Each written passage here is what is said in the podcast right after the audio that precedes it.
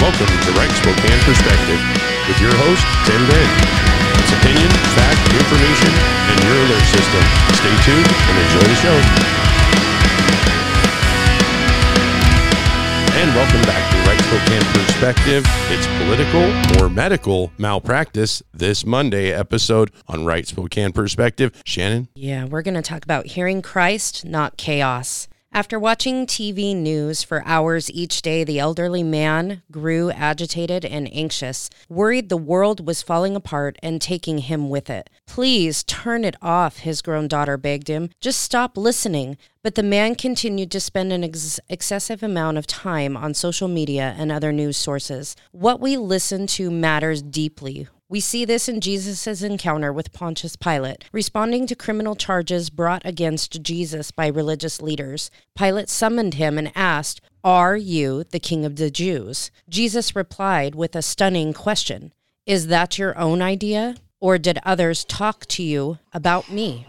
The same question tests us. In a world of panic, are we listening to chaos or to Christ? Indeed, my sheep listen to my voice, he said. I know them, and they follow me. Jesus used this figure of speech to explain himself to doubting religious leaders.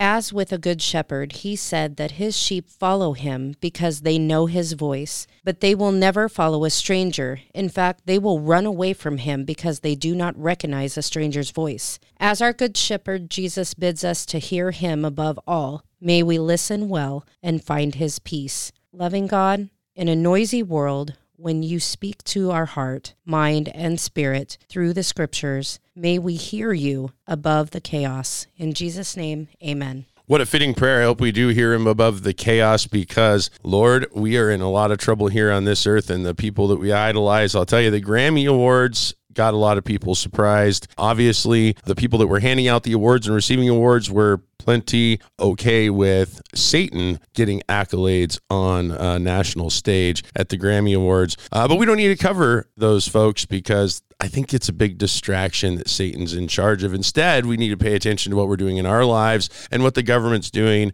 to our future population, culture, and children. The Biden administration did a State of the Union address. And the one nice thing about the State of the Union address is that if you're not paying attention to what's actually going on in the world, it seems like everything's fine because, of course, inflation is going down everything is looking up. We have a strong nation, and every State of the Union address for every president in my lifetime has always said in the State of the Union that it's perfectly fine. They have everything under control. And the reason why is because you're listening to the administration that's in power. But it's not fine. Well, I think it's fine if if we still put God in control of it because things can turn around if if we look at doing the right things. But oftentimes we're not. Just one thing on the State of the Union address that I want to discuss because there's so many things wrong with that speech. And of course, there's both sides saying there was no respect for the office. There was no respect for the speech that's, you know, codified. It, there's no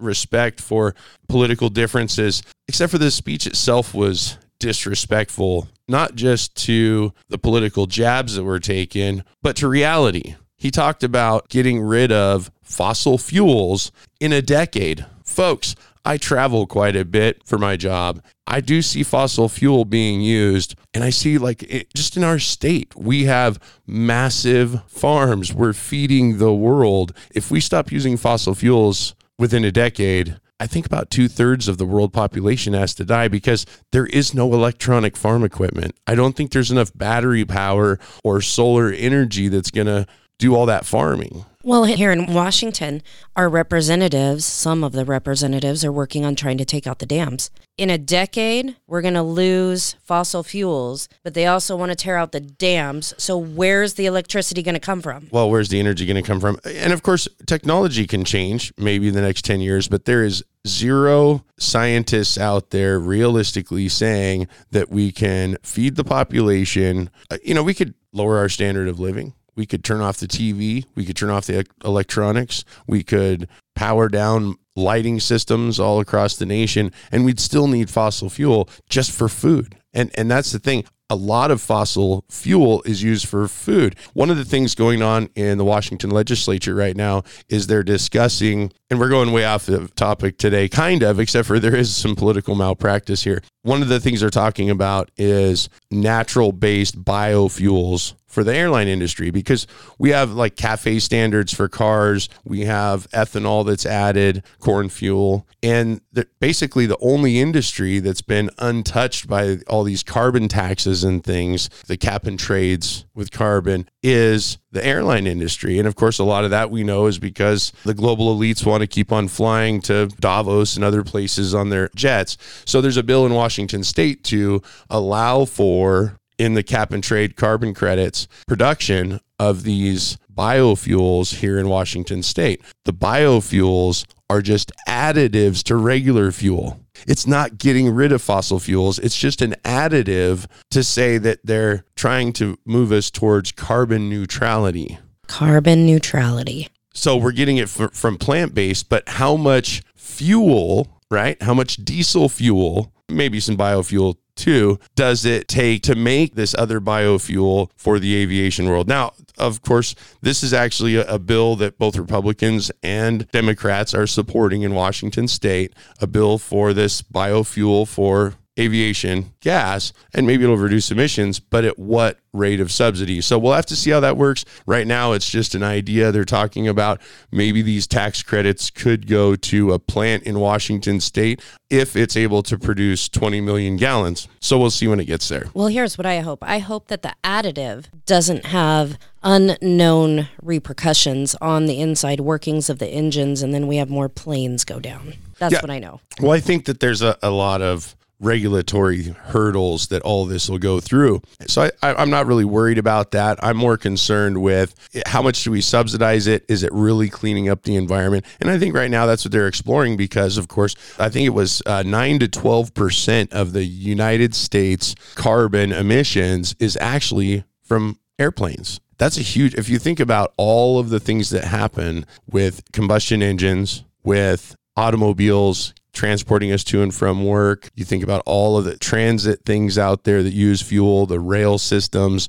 If transportation emissions is that high for aircraft, then maybe there is a good way to get it down. I mean, obviously, you don't want to be totally against the environment in a, in a sense of saying, well, we're not going to accept any good technology because actually there are good things that have come up in recent decades, like the catalytic converter. It used to be that if you had a parking lot full of cars all running, you could barely breathe because of the fumes from all these old carbureted cars that got 10 miles to the gallon and there was nothing removing contaminants from their exhaust. And of course, they didn't run as lean as the newer cars. So you had these catalytic converters that did a great job in burning up that excess fuel so you weren't having to breathe all those fumes. Anyways, back to the political or medical malpractice this Monday episode. And it's we'll unfortunate. fuming.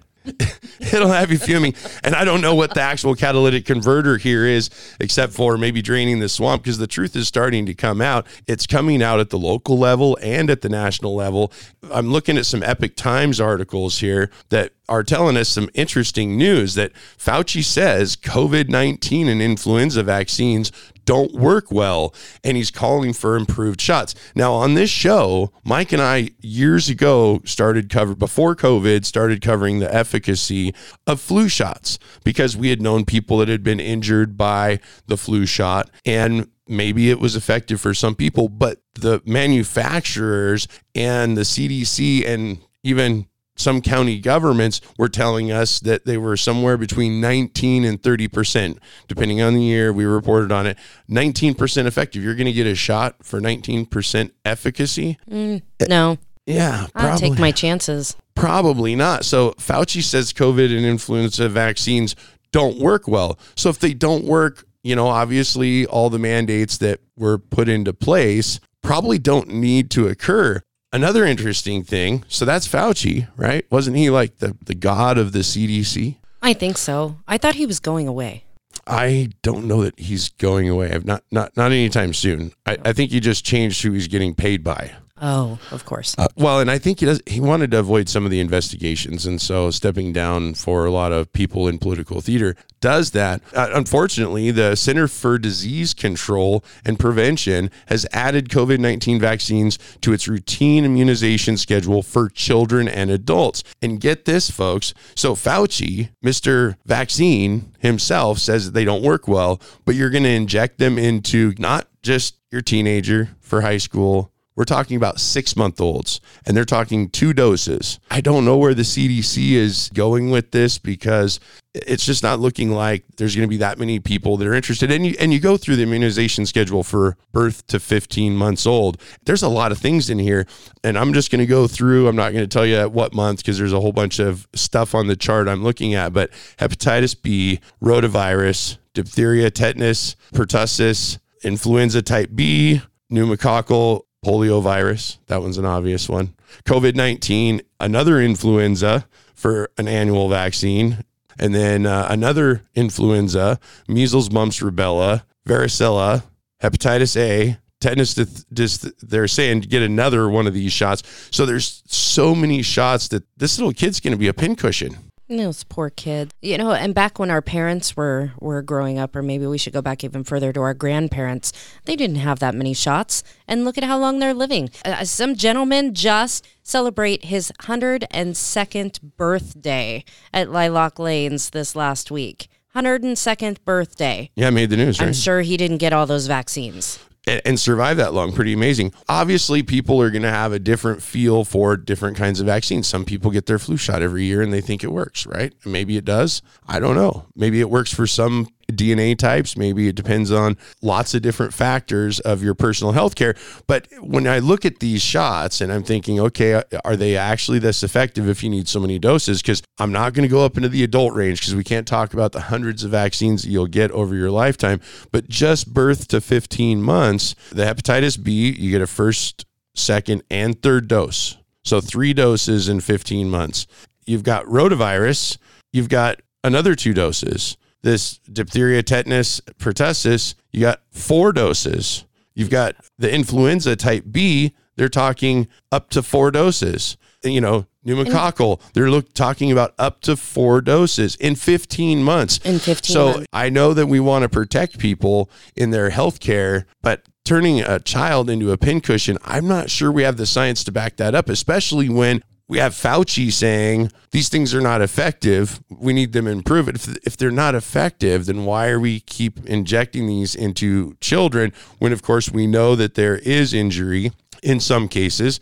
Maybe it's a not a huge number, but there is injury. And if there isn't, I, we've got to look at this like a, a SWOT analysis: strength, weaknesses, opportunities, threats What's the benefit? Maybe some of these vaccines do have a benefit, but right now we have a government that's telling us to take vaccines that are not effective and people are having reactions. And of course, we know with the COVID one, there's been many reports from many different news sites from all different political spectrums that there is major issues with blood clotting, myocarditis.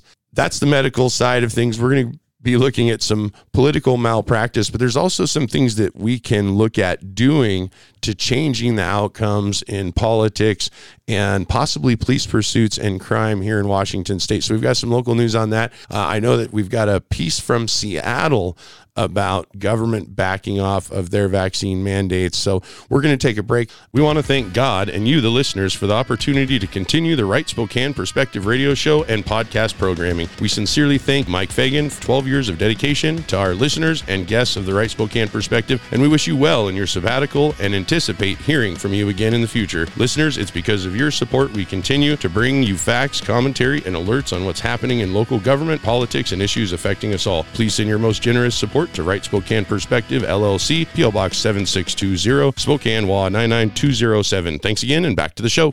And welcome back to Right Spokane Perspective. We're talking about political and medical malpractice this Monday. Shannon, something from Seattle. That something kinda, from Seattle. That, yeah. that, that's stabbing almost. Oh, no. It's not stabbing you anymore because Seattle, King County, will no longer require COVID vaccines for employees. The mandate established in 2021 is being lifted. King County and the city of Seattle will no longer require proof of vaccination against COVID 19 for employees, ending one of the final pandemic protections at either level of government. Okay, so municipal government and at the county level, city level in Seattle are saying no more requirement. We've got to hire people it, obviously, the CDC says it's not an effective vaccine, except for when they're giving it to your kid or you're standing in line to get them. But Fauci says they're not effective. And so that government saying we got to hire more personnel for city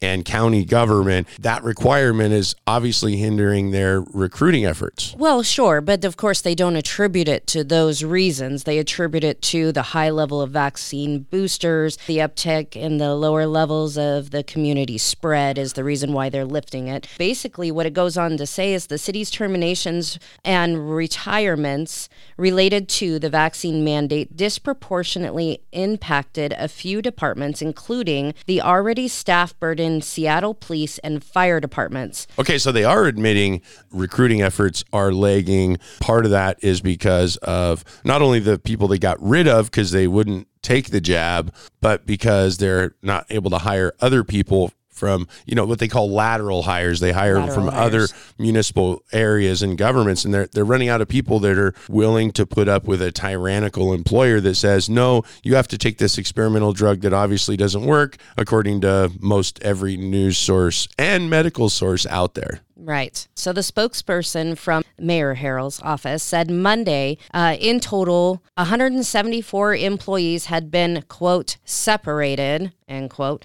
from the city as a result of the mandate, and that those employees are allowed to apply for vacant positions at the city. So that's the, why they said separated instead of terminated because they're hoping they're going to come back. They just have to go through the reapplication well, process. I don't know. Basically, it says that they would not answer the question as to whether the city would specifically recruit those former employees or not. So they're not going to go well, out looking for it, them. Yeah. But if they rehire, they may put them through the well, this is this is kind of big news. This process. is kind of big news, even when it relates to overtime here in the city of Spokane when we're talking about law enforcement and firefighters because we had massive overtime issues actually in the city of Spokane with police and fire due to the vaccine requirements. And that was actually just brought up the other day by City Councilman Bingle, wasn't it? Yeah, Jonathan Bingle brought it up at the Minnehaha Neighborhood Council. And so we actually have something too on the local level to cover when it comes to the neighborhood council. And nice thing about the neighborhood councils, folks, is if you get involved with the neighborhood council, you can somewhat change the attitude of your city government because city officials do show up to these.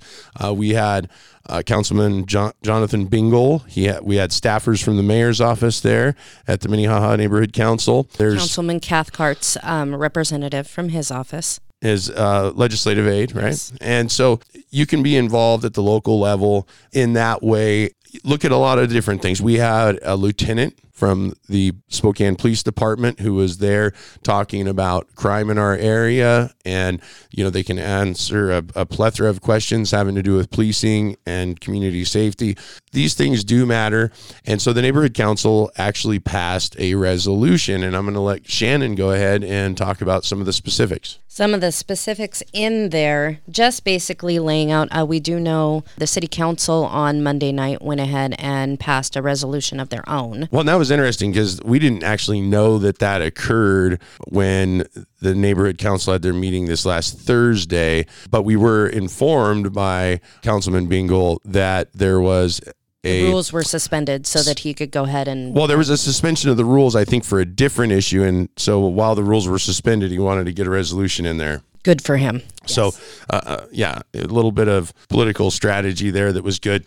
And and so I think we did add a piece from Bingle's resolution into the Minnehaha Neighborhood Council resolution, but we'll just go ahead and go right down these whereases. And uh, this is the title is the resolution on the negligence of the governor regarding the North South Freeway construction and the Minnehaha neighborhood. Whereas residents of the Minnehaha neighborhood continue to be negatively affected by the construction of the North South Freeway. Whereas Washington State Governor Jay Inslee has proposed a transportation budget that could delay the North South Freeway six years or more. Whereas a gas tax increase was negotiated by current state representative Marcus Riccelli and former state senator Michael Baumgartner to complete the North South Freeway project, which we, the residents of Spokane, have and continue to pay the increased gas tax. Whereas Spokane is the largest commercial and residential hub between Seattle and Minneapolis and is also a trade route to Canada. Whereas WashDOT predicts that it will reduce auto emissions by 3.6% annually and save a million gallons of fuel a year. Whereas Spokane arterial streets, especially Market Street, Nevada Hamilton, and Division Highway, suffer significant damages and congestion due to lack of prioritizing the freeway's completion. Whereas the City of Spokane's transportation budget for street preservation suffers, and residents also suffer damage to their automobiles and fuel economy. Now, in, in that, there was a study that came out that Spokane residents have about $600 damage to their vehicles every year because of the potholes, the bad roads, the ruts, the big bumps when you're crossing intersections. So, this is a real problem, especially on those corridors you mentioned, because of the heavy traffic that they get. Basically, it's not commuters going to and from work and that's their path. It's that they have to use these roads because we don't have the north south freeway. Instead, we can move that traffic to the freeway so they're getting from place to place faster at a higher rate of fuel economy and the freeway is constructed to handle that kind of traffic load whereas our arterial streets that are lacking in their infrastructure they're not actually even paved to handle the high numbers of traffic that we have. The city, many of those corridors need to be completely reconstructed by private contractors because the city just keeps on doing grind and overlays that falls apart every couple of years. Well, they just weren't meant to handle the heavy loads that semi trucks can haul going through town. Well, and it's, and it's, not just the semi trucks; it's also the municipal government vehicles and and garbage trucks and dump trucks and all of those, all of the vehicles, even cars when you're talking about the traffic loads and when cars are sitting in backed up traffic in the same spot, when the asphalt's hot, it does more damage. So we got to get these vehicles onto the concrete freeway and get them moving. And then let's deal with the rest of it. Whereas since construction began in 2001, 606 pieces of property have been purchased by the Washington State Department of Transportation and 533 buildings have been demolished. In short, the freeway is coming. The North Spokane Corridor 1.5 billion billion price tag is fully paid for, largely through the state's gas tax. More than half of it is built connecting Hillyard to Wandermere. Now, that's actually out of a Spokesman Review article back in 2018. The reason why that was used in this resolution was because the facts were laid out for us in why those taxes were being increased. How long have we been paying those taxes? Well, this was in 2018, the deal was struck. So we've been paying that increase already for almost five years. Five years and they just went up again in January. And and well, except for they went up in January. Well, that's a different topic because we don't know where all that money is going to be going yet. But it's not coming to the North South Freeway. All right, next. Whereas residents and businesses have been displaced and negatively affected during a housing shortage, WashDOT purchased properties after the housing market crashed, taking advantage of market timing and residents. Quote: More than 500 homes and 115 businesses, many of them in one of Spokane's poorest and most ethnically diverse neighborhoods. And that's out of the Spokesman Review in 1997. right. Re- so basically, what this piece is, this whereas is discussing, obviously, we want government to operate more like a business and make smart decisions. But what they did was they purchased a bunch of the, the properties after the market crashed. And so you had a whole bunch of residents that were being eminent domained when maybe they were getting less than what they owed on their house, or maybe they were getting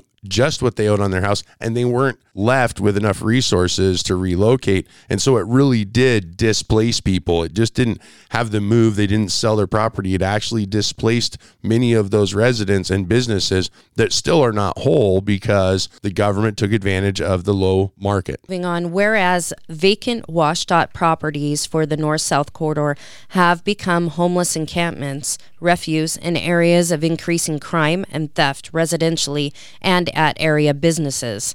Whereas access for tens of thousands of Spokane residents to work and home have been negatively impacted due to permanent and temporarily closed streets, especially Wellesley Avenue, which, according to WashDOT, was to reopen in 2022 and is still currently closed, creating congestion, pollution, and safety issues on other arterials and residential streets whereas the continued delay in this project has increased traffic around parks and schools, negatively impacting safety for children, families, and crossing guards. Whereas residential neighborhoods have experienced reduced safety as commuters speed down residential streets to escape congestion part of the thing before we finish this out part of the reason why we're reading this to you is because you could actually go to the minnehaha neighborhood council's facebook page and take this resolution to your neighborhood. And it's not just about the resolution about the north south freeway. This is the kind of thing that you can do when it has to do with police pursuits or crime or things happening in our local communities. We can't solve the China balloon problem at the local level as individuals, but we can go to our neighborhood councils and try to adopt policies at the neighborhood level and resolutions to tell our city government where we as citizens want our government to go. Okay, so the the last two whereases the North South Freeway offers essential transportation improvements to the Spokane region. Completion of the connection to I 90 will also enable construction of several affordable housing projects and mitigate the impacts of marginalized areas of Spokane through leasing of unused public right of way for housing purposes enacted in 2022 and codified in RCW 4712.380. Now, this piece actually was somewhat adopted from the version that the city council looked at that uh, Councilman Bingle brought forward last Monday. We added that last minute. Okay, so the last one is whereas the project is ranked 19 out of 43 on the Congressional High Priority Corridor list of the National Highway Systems. When completed, the, the corridor is expected to carry over 150,000 vehicles per day. That's from Congress. So our state gets transportation dollars from the federal government, and we're not seeing them come over to the east side. Here's where we're resolved. So this, this neighborhood, this was uh, adopted unanimously. There was no nays on this. Everybody was a yay in adopting this. Now, therefore, be it resolved that the Minnehaha Neighborhood Council and neighborhood is calling on Governor Jay Inslee to act in fully funding the North South Freeway to its connection to I 90. Now, therefore, le- that the legislature and executive branch act on promises paid for by the people of our region to allocate funds to the completion of the North South Freeway to its connection to I 90, that the people of this neighborhood and affected commuters in the Spokane area want this project completed and to be relieved of the constant construction activities in a timely manner, not waiting until 2045. That taxpayers in the Spokane area should receive tax rebates for an incomplete project we've already paid for, those rebates should continue until the project is completed. That we will not tell our children and grandchildren what we were told by our parents and grandparents, in quotes, will never live to see it finished, even though we paid for it twice, end quotes. One of the shortest sections of freeway in the state, now 75 years in the making. Last point is we expect the legislature and Governor Jay Inslee to stop diverting our tax dollars and finish the north south freeway connection to I 90. So that was the resolution for the Minnehaha neighborhood. We're hoping other neighborhoods will adopt that resolution as well. And I encourage you folks, go to your neighborhood councils and look at what you have to do. Minnehaha neighborhood, actually, we don't have a huge crime problem, but there are crime bills that your neighborhood can support and tell the legislature, tell your area representatives as a neighborhood, you want to see these things change. And the neighborhood councils are lacking in participation. So just you and a few friends from your church uh, that live down the street, a few family members that live in the neighborhood, you can change dynamics in your neighborhood just by getting involved. And if you can't make it to one of those neighborhood meetings, you don't have to be a neighborhood to go to the Minnehaha uh, Facebook page and grab a hold of this resolution. Grab it, take the wording, change it to fit your needs, your opinions, and your what you want to say. Right. and send it to all of your elected officials. You can go to leg.wa.gov, click on House of Representatives. It will give you a list of all of them. You can click on the senators, House of the Senate representatives, and if you click on their name, it'll give you their email address. Send it to all of them. Well, it's best to send it to the ones in your district and the ones that are in the surrounding area. I'm not so sure that we need to send these kinds of local issues over to the other side of the state because that's the thing. The other side of the state doesn't really care what our issues are, just like the other side of the country, Washington, D.C., for the most part, doesn't care what our local issues are. And that's why we've got to be engaged, we've got to be informed, and then we have to take action and let our voices be heard. That's why we have a First Amendment, and that's why it's first. That being said, we're out here today. We'll be back at you and in your face again tomorrow. Bye bye.